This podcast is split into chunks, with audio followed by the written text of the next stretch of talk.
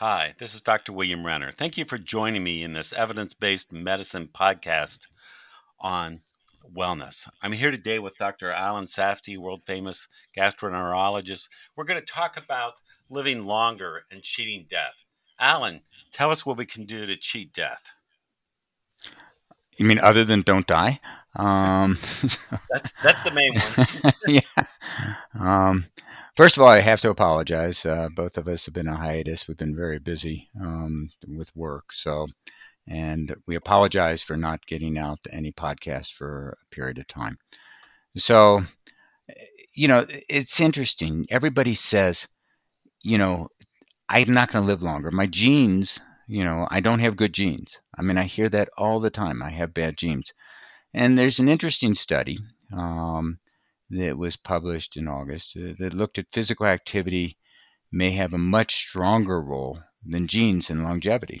Uh, so, you know, just because your genes, people in your family haven't lived long in the past, doesn't mean that you won't. Uh, we always want to go over with our physician our genetic history, um, which is a very important thing to go over. You know, what is your family history going out a couple generations? Uh, and discussing that because there's lots of diseases that genetics make a big difference.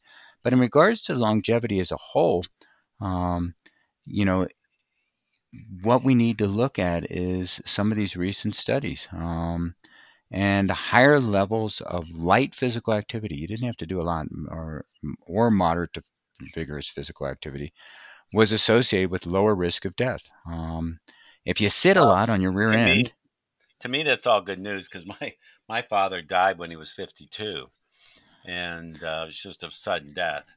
And I have several friends who had similar experiences um, who've told me that, oh, they're not going to live, they're not going to live.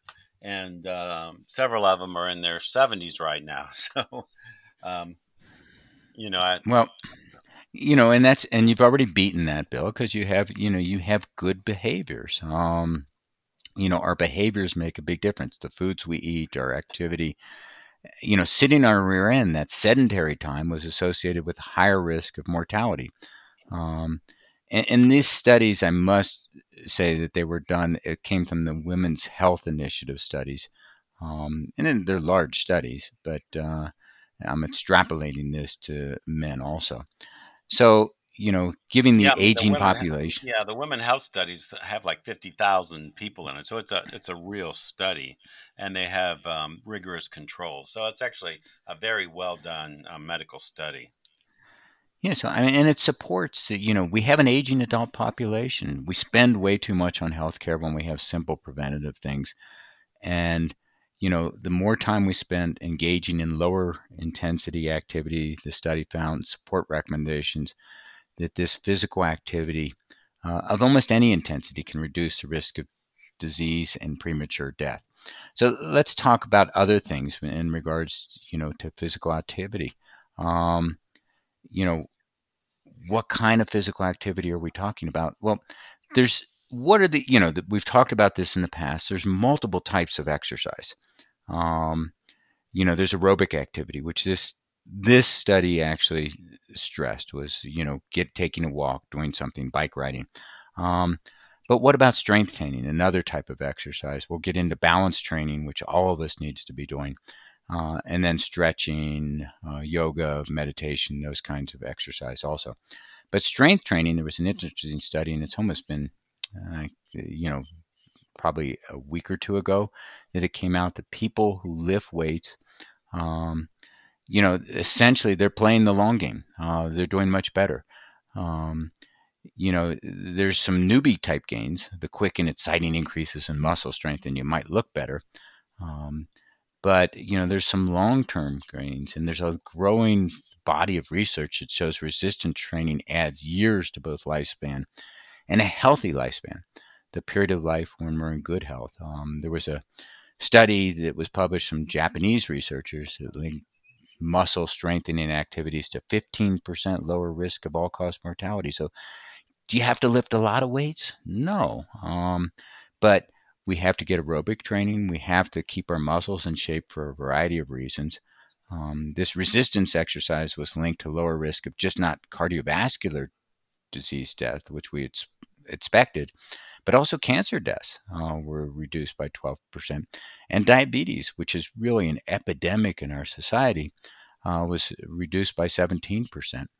So, and we'll do some, um, we have a lot of new evidence in regards to diabetes. Um, and we'll discuss that in a future podcast. Um, so basically, well, that's, a, that's, a, good thing. You know, we've always known that doing lifting exercises, especially for women, um, it's been well shown that reduces their incidence of osteoporosis and reduces their risk of hip fractures.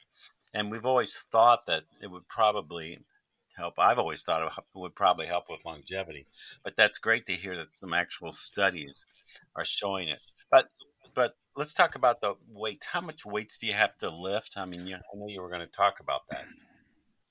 Um, we're not sure.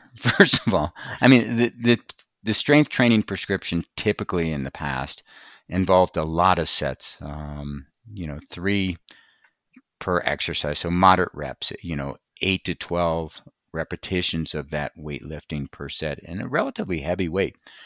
Also, I would always recommend it if they were doing that, at least initially, to get professional supervision and a well-equipped gym. Um, but that, you know, one, it's unappealing uh, to a lot of people, and it's impractical. Uh, so, what we've really learned is that even lower intensity strength training, even a few reps with lighter weights without a lot of specialized equipment, somebody can buy five, three, five, ten pound weights um, and do very well. And sometimes doing them slower is better than doing them faster. Um, you know, any type of resistance exercise uh, was linked to lower mortality. And uh, when we look at large populations, and you know, how much strength training should you do? Uh, first of all, always discuss things with your physician before you do any of these things. Um, but the maximum longevity benefit comes from one or two resistance exercise sessions a week. And that may total a total of 30 minutes a week and it doesn't take a lot. And we'll discuss some of these more interesting studies, which are too small right now, where even a couple, you know, a few minutes of resistance training may improve one's longevity. So, you know, consider adding that to your regimen. Um, and so the last, a, even a five minute workout or a 10 minute workout, yeah, what may be very helpful. Yeah, and use good form. I'd rather you use light weights with good form and go slow because lengthening a muscle, um, you know, not just contracting it, but as so you'd say you're doing a bicep curl, as you contract the biceps, that's beneficial. But as you let you know add resistance as you're bringing your back arm back down, bring it down slowly, and even if it's a three pound weight, you know, doing um, you know some reps with that and trying to do you know it probably doesn't have to be 30 minutes, and we'll discuss that in a future podcast because a lot of that's a little bit newer evidence. And, and then the last thing I want to talk, eh, you know, your dementia risk may be tied also. So we've talked about cardiovascular health, cancer health, resistance training, and now we're going to talk a little bit dementia risk tied to your daily step count. Um, and, and that's very interesting. You know, dementia which is another epidemic we have with an aging population, can drop by 25% as little as 3,800 steps per day. Um, that's a minimum number of steps. I mean, it's it's uh, it's something that everybody can accomplish. And this was from a UK biobank uh, study from the United Kingdom, uh, and looking at you know the highest dementia risk reduction you know, occurred at about 9,826 steps, but there was there was a reduction even at 3,826 steps per day, uh, and a significant reduction. So it was half the maximum reduction, but it still was a significant reduction. So, you know, everybody should be getting out there to exercise. I would, um, you know, these studies suggest that Population wide dementia prevention may be improved by shifting away from the least active end of the step count distributions, you know, to a little bit more aggressive ones.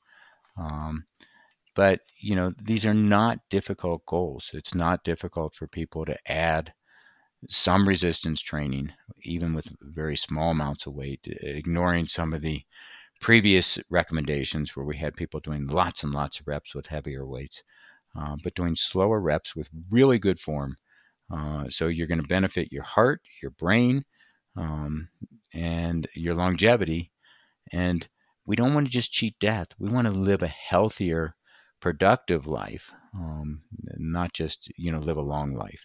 Uh, we're very good as physicians keeping people alive for long periods of time, but we want viable years, not just years, um, where people are really healthy and vibrant for the rest of their lives. So, hopefully, this helps, and we will discuss some of the other aspects of exercise in future podcasts.